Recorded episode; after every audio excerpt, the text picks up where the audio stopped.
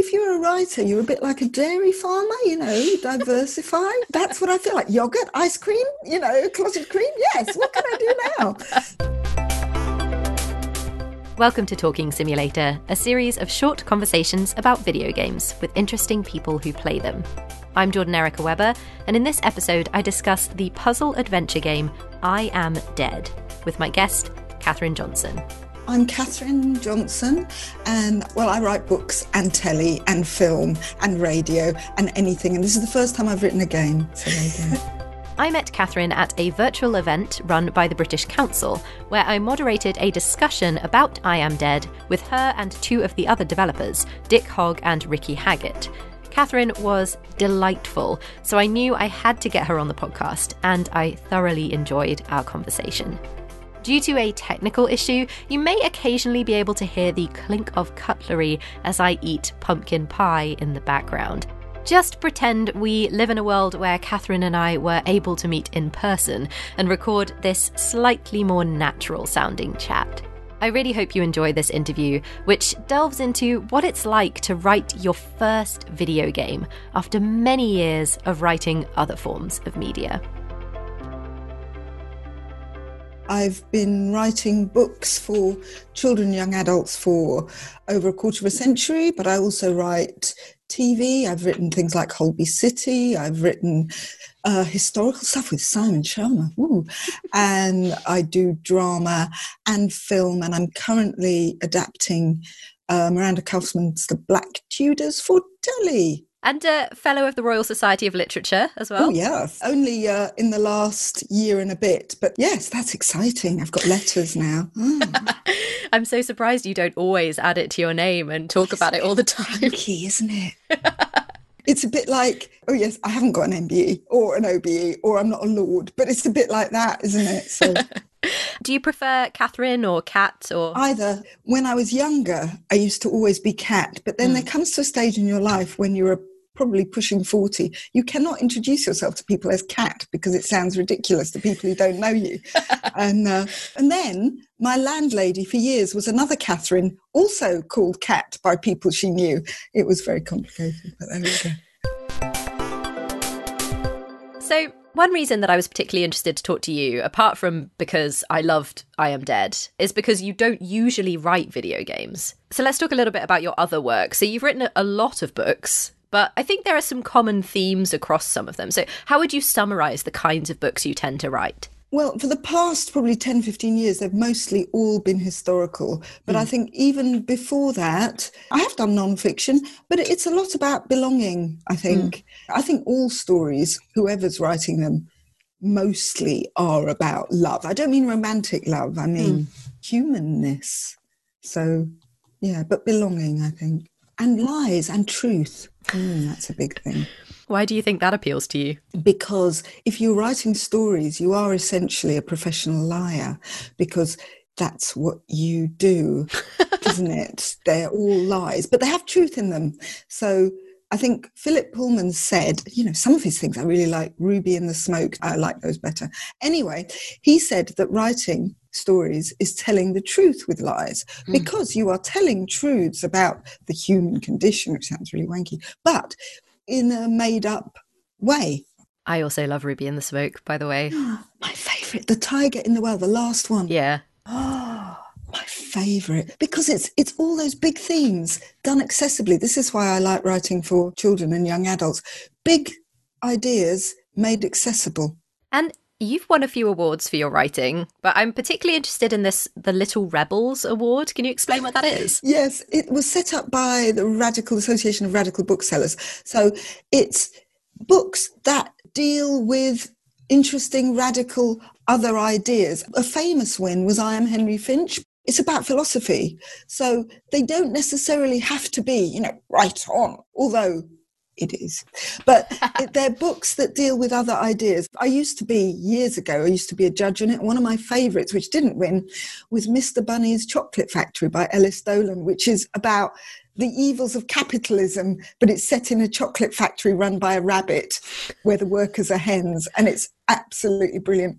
It's a lovely prize because, well, any win is good because there's so many books. And you know, I am a mid-list author. I'm not Mrs. Starry. I chunter along. So to have some sort of recognition is lovely.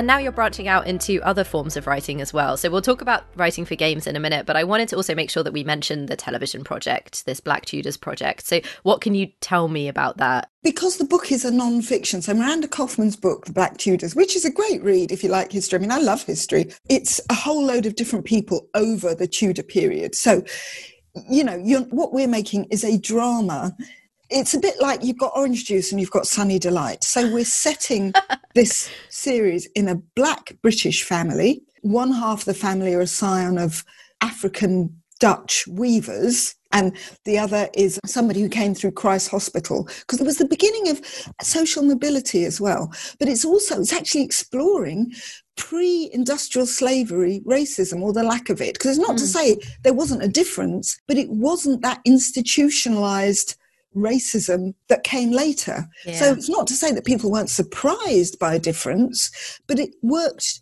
differently. Our series is set at 1600. The Moroccan ambassador, there's a treaty that it doesn't get signed, but Elizabeth's Tudor England is friendless in Europe, so they're looking to make alliances. And this would have been the first Christian Islam alliance so it's a bloody big wow. deal because, yeah, I know, and it really happened.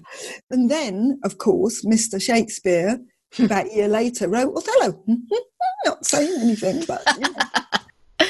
so it was a big theme, and there were lots of plays at the time exploring Orientalism if you look at a lot of paintings of the time, in fact, I'm going off topic now. After the Fair Moroccan Treaty, England made a treaty with Spain, which obviously, because of Catherine of Aragon, had been really difficult in the past. And you look at the rug, they've got a Turkish rug. There was all this stuff coming from Turkey mm. or North Africa. North Africa was full of gold. So, you know. I feel like white people in the UK often don't know a lot about the history of how long black people have been in the country, right? Do you come across that a lot? That's why I started writing history. I mean, I am mixed race. My parents married a long time ago. It's hard to imagine nowadays how odd that was, even in London. My mother's family were monoglot Welsh speakers. My grandparents didn't speak English at all. And up there, you know, one was different, but everybody knew who I was, so it wasn't a problem. But that feeling, I didn't come from Jamaica, where my dad came from. I didn't come from Wales, where my mum came from. This is all I've got. So mm. it was discovering history. You know, yes, people like me have been here forever. And, you know, you grow up thinking, history is like a quality street tin or Downton Abbey uh, or something, not Downton Abbey, it would have been upstairs, downstairs. But when you look at it, and even you just open your eyes, so even if you were walking around in London and you look at Nelson's column, because at that time there was a big, big chunk of the Navy that was non white. Mm. We've been here forever. Yeah. So, given your own kind of personal experience then with race, do you think that's why you write about belonging so much? Of course. Yeah. I, am pretty comfortable in my skin now, I think. And, you, you know, everyone is uncomfortable in their skin growing up or longer. I think everybody is. It's something everyone can relate to. Mm. In fact, my mother always said to me, you know, you can use your heritage as a peg to hang all your neuroses on if you want. Aren't you lucky?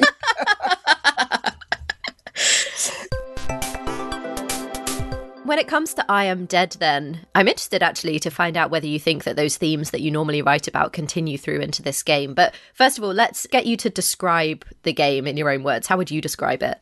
It's a lovely game set in a fictional sort of reality meets 1950s meets future meets a sort of distillation of English seasideness. But there's also the Guide to the World of the Dead. What's the word for that? Because my daughter told me, oh, you mean the psychopomp, which is such a fantastic word. So it's a game set in this wonderful seaside off world, you know, because it is, it's nostalgic, but it's not nostalgic. It's futuristic, but it's not futuristic. It's weird, but it's familiar, in which a psychopomp helps you guide other spirits to the world of the dead and there's knitting. was that you? That was yeah. all you. I think so. So, do you think then that you were able to carry across the themes that you normally write about in your books? I think they come out. I think what I enjoyed, and I mean, it's so lovely seeing it in real life and with the voices. It's always lovely when something you've written, you hear it coming out of other people's mouths. It's a bit scary. But I think when we got to the heart of what the myth was and writing the end, I felt very connected to it. And I felt I'd done something worthwhile because, you know, these guys, Dick and Ricky, know what they're doing. They're great. They've got a great team. I love Dick's visuals. Mm. So, really, you know, when I have a job like that, which is like if you're writing something that exists that you did not create. So while some people I might have given names to or suggested things, you know, it's their world and I'm aware that it's their world. What you want to do is say, what can I do for you? And obviously you're going to go off a bit on whatever interests you, but hmm. you know, it's got to be what works for the game, I think, in that, or whatever the job is, you know? How did you feel about the prospect of working on a game that was about death? Oh, lovely. Of course. I mean, do you know what I mean? I mean, I've written all sorts of things. I think one of my favorite books is about a young surgeon in the 18th century. This is tame and lovely. What I enjoyed was all the quirks of the world, which a lot of them were built in. But death, you know, death is part of life. What's nice about this is it is about memory and it is about what other people remember of you. And that makes who you are, which is a bit back to front, but lovely.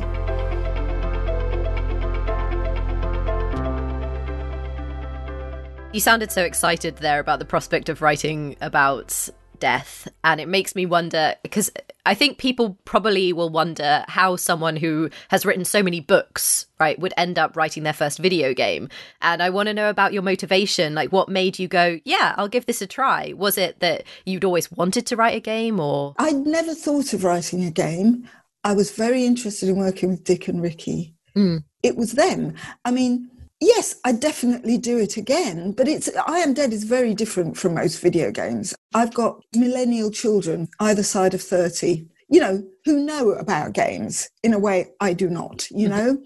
It's not my culture. I'm well aware that some people my age it is. And I did play, you know, what did I play? When they were kids, I used to play with them zombies mostly and Zelda, the very early Zelda. And then when Zelda got a horse, I quite liked it, but it was a bit annoying. Um, so I've got a very limited experience of it. The recent one I played was when I had my eldest daughter here who lives in Canada for a bit. In the before times, I might add, um, she showed me the Goose Game, which oh, is yeah. lovely. And obviously, it's something somebody like me can play very easily. You don't have to commit to it. I think it's the committing to things, but it was fun. I just wondered if it, maybe you'd characterize yourself as the kind of person who just likes to try new things. So when this opportunity came along, you just kind of grabbed it. Yeah, it's more like if you're a writer, you're a bit like a dairy farmer, you know, diversify. That's what I feel like. Yogurt, ice cream, you know, clotted cream. Yes, what can I do now? So it's more that, and it's an opportunity. Why aren't you going to try it? You know, I'm not going to go no. What was the process of working on the game like compared to how you work when you write books? Oh, you know what? It was one of the funnest jobs. I mean, I like writing books, but you do it, you're there on your own mm. and you sort of have to trick your head into. I don't listen to everything Philip Pullman said, but he said something really good about story, where what it's like is when you're trying to get a wild animal to take some food out of your hand, if you stare at it, it'll look away. So what you have to do is sort of pretend you're not looking. And that's what I have to do with writing books, like get up really early and do it before I've started thinking of other things. Whereas if I'm working on a project which is collaborative, whether it is TV or film or the game, it's a bit different because also with the game, you know, I get sheaf of drawings sent over, you know, I mean, digitally. And you look at these lovely pictures, you know, and you'd see the world. And what was much better with the game, for instance, when you're working on a TV thing, which is collaborative but in a different way, you're always reacting to notes and you're always sort of, it's like you're jumping around. With Dick and Ricky, we spent a lot of time talking about stuff within the hierarchy of ideas, I never felt that mine were worth any less than theirs, even though it was their world. You felt you could just muck about with it. And that's the other thing about stories. What are stories? All stories all games is play actually it's like you know you're doing with lego or dressing up your animals and making them do stuff not real animals furry animals that's what stories is isn't it so i suppose you're kind of saying in some ways apart from it being collaborative it's not really that much different because even when you're writing a book, you're still engaging in a kind of playful activity. It's pretending. All it mm. is, all writing is pretending. so in I Am Dead, you are a ghost looking for other ghosts. And for each of these ghosts that you're trying to find, you explore one part of this island, Shelmerston, and you dive into the memories of people who knew them. And then you use this kind of slicing mechanic that Dick and Ricky made to look through objects to find mementos from the person who has died. So, as far as writing in the game as far as like the actual written word there is dialogue there are memories and there are object descriptions did all of that fall under your remit no, it was mostly the dialogue. I did a lot of, you know, scene setting, backstory. Mm. So we did a lot of memories. We didn't use all of the memories. Mm. But yes, setting out the memories, deciding who the people were. Sometimes I made the people, sometimes the people were there already. Sometimes the setup was there already. Actually, with the woman in the sculpture park, where she goes off with her friends and buries the beer, that was was based on something from my own life. but you know, uh, obviously, I've never done yoga with a robot, but it was a mixture, and you know, they're battered about. But the the framework. So this is my five little memory framework. You know, that was decided on, and then we'd try different things and what the memories would be. You know. And this kind of five parts, this five part structure that you just alluded to, that's kind of how you ended up working with Dick and Ricky, right? Like you were advising them and then they they came to you. So can you explain this five part structure? Well, it is something I use very loosely in novels. I did BBC Writers Academy where they train you to write for soaps, and it's like five act story structure. so I met Dick. I knew Dick. He's a friend in Hastings, and he knew I was a writer. And he said, "Will you explain story structure to me?" So I talked to him about, you know, inciting incident, B story, climax, for, you know, worst point, resolution. And I gave him some homework to go and do on holiday. and I think he quite enjoyed it. It was just a way of breaking the story down mm. so you could have one sentence for each scene.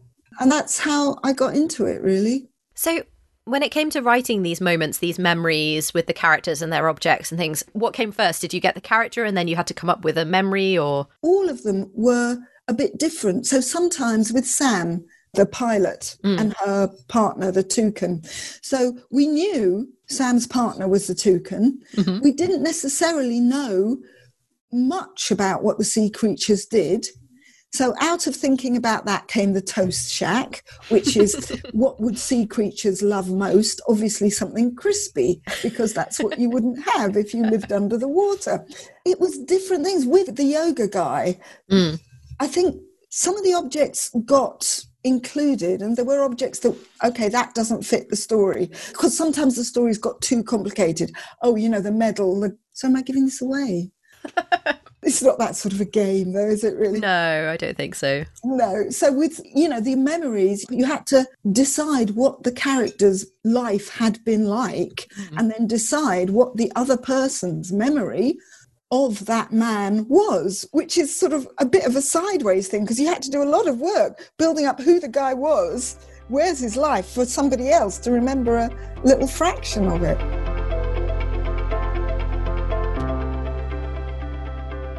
Let's talk a bit about the world building then, because one of my favorite things about the game was the island Shelmerston because it felt so familiar to me as someone who grew up on the British coast. And from your books, I get the sense that you often, you know, as they say, write what you know, right? Like you write stories set in Wales where you spend a lot of time and things like that.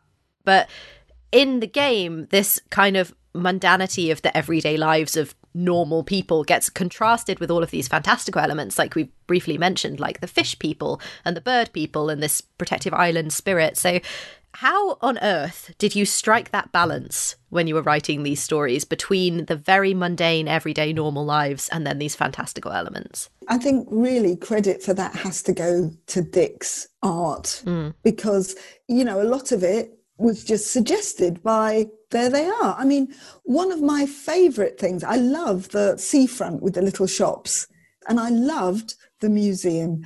I mean, that was one of the first things they sort of let me do was fill the museum with stuff. Some of the stuff I borrowed from Pitt Rivers. There's a lot of knitting in the museum. Um, you know, they have gans, they have knitting wars on different islands with different Guernsey patterns and different You, don't, you know, there was a lot of work went into that. So that was really good fun. We've got a little museum. There's the Hastings Museum, which is inland and a bit more well, we had some uh, lovely meeting, but there's also a funny museum actually on the seafront in Hastings, where I live and Dick lives, which I think that's what that museum physically, the inside looks like. It was really good fun for me. I'm sure it was much, I think it was probably much harder for them because I was peripheral. Mm. I could just play. I had none of the responsibility of, you know, I wasn't dealing with the publishers. I wasn't dealing with, you know, the people who are making all this shit. All I did was have to waft around and pretend stuff, you know. How did the experience measure up to what you'd expected that writing a video game would be like? I had no idea. If I'd talked to somebody who had written a game, maybe I would have not done it, but it wouldn't have been, you know, it's not a normal game. Mm. And I expect, just like a book, every experience is different but the same. So, you know, what there isn't in this game is an idea that oh you kill this creature and then you have to kill this creature. And if you don't kill that creature within a certain time or or fast enough or something then this happens. So it wasn't that it wasn't that kind of experience at all. And working with them was absolute joy like I said, because you felt you could throw anything into the pot, you know, and it would be like, oh, maybe that's a good idea. No, I don't like that. Oh, that's, you know? Yeah. Would you recommend other book writers give this a try? No, because then I won't get the work. I mean, no, of course, it's like, you know, you do what you do. And I think there's a really successful kids book called Knights and Bikes, which is Gabrielle mm. Kent, who's done a lot of work in games. So, I mean, there's going to be a natural crossover. You know, people forget reading. I love reading but you know there are lots of different ways to come to reading and reading used to be the thing that people didn't want you to do they didn't want you to sit on your ass reading a book all day because you were just you weren't experiencing the world you know i think too much of anything you know i mean i'm talking about with kids now people oh you shouldn't do that and now they're obviously because everybody's furloughed oh you must play games now because stay in your house and not go out mm, i don't I think that's all of my questions, Catherine, unless there's anything else that you wanted to talk about about the experience of writing the game. The only thing, only other thing I want to say, one of the funnest things that I got to do when I did the game was write a song, not the music. I got to write a sea shanty about sex, blood, and death. I was sort of, oh, ah. And then I woke up at four o'clock in the morning, just wrote the words of this thing. It was like, yes. And then the guy who does Misty's Big Adventure did the music and the arranging. And it's like this grim sea shanty. And I'm so proud. yeah, the sea shanty. Yeah, I would love to write more sea shanties. you know, it's becoming a thing in games. Maybe you could make a living as a sea shanty writer. yeah, I should have that on my after Fellow of the Royal Society of Literature sea shanties. oh, I'll sing you a song of the Queen of the Sea. If you'd like to hire Catherine to write you a sea shanty, seek her out on Twitter at CatWrote. You can play I Am Dead, and I really recommend you do, on PC or Nintendo Switch. I'm always so touched when people tell me they like the podcast. So if you want to make me smile, go ahead and leave a review on Apple Podcasts and tweet and let us know at Talking Sim Pod. You can find me at Jericha Webber. Our music is by Jazz Mickle. You can find her at Jazz Mickle. Talking Simulator is edited by Leamington's loveliest audio person, Dan Parks. If you need to make something sound good, you can find him at Dan C. Parks. I'm Jordan Erica Webber. Talk again soon. Left my feather bed when I first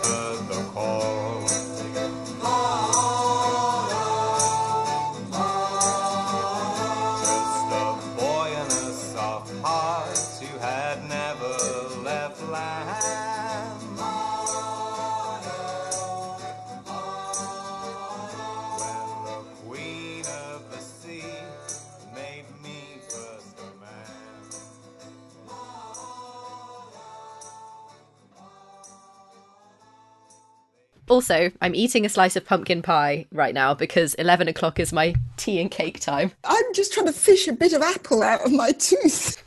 my new snack. Recommend the snack.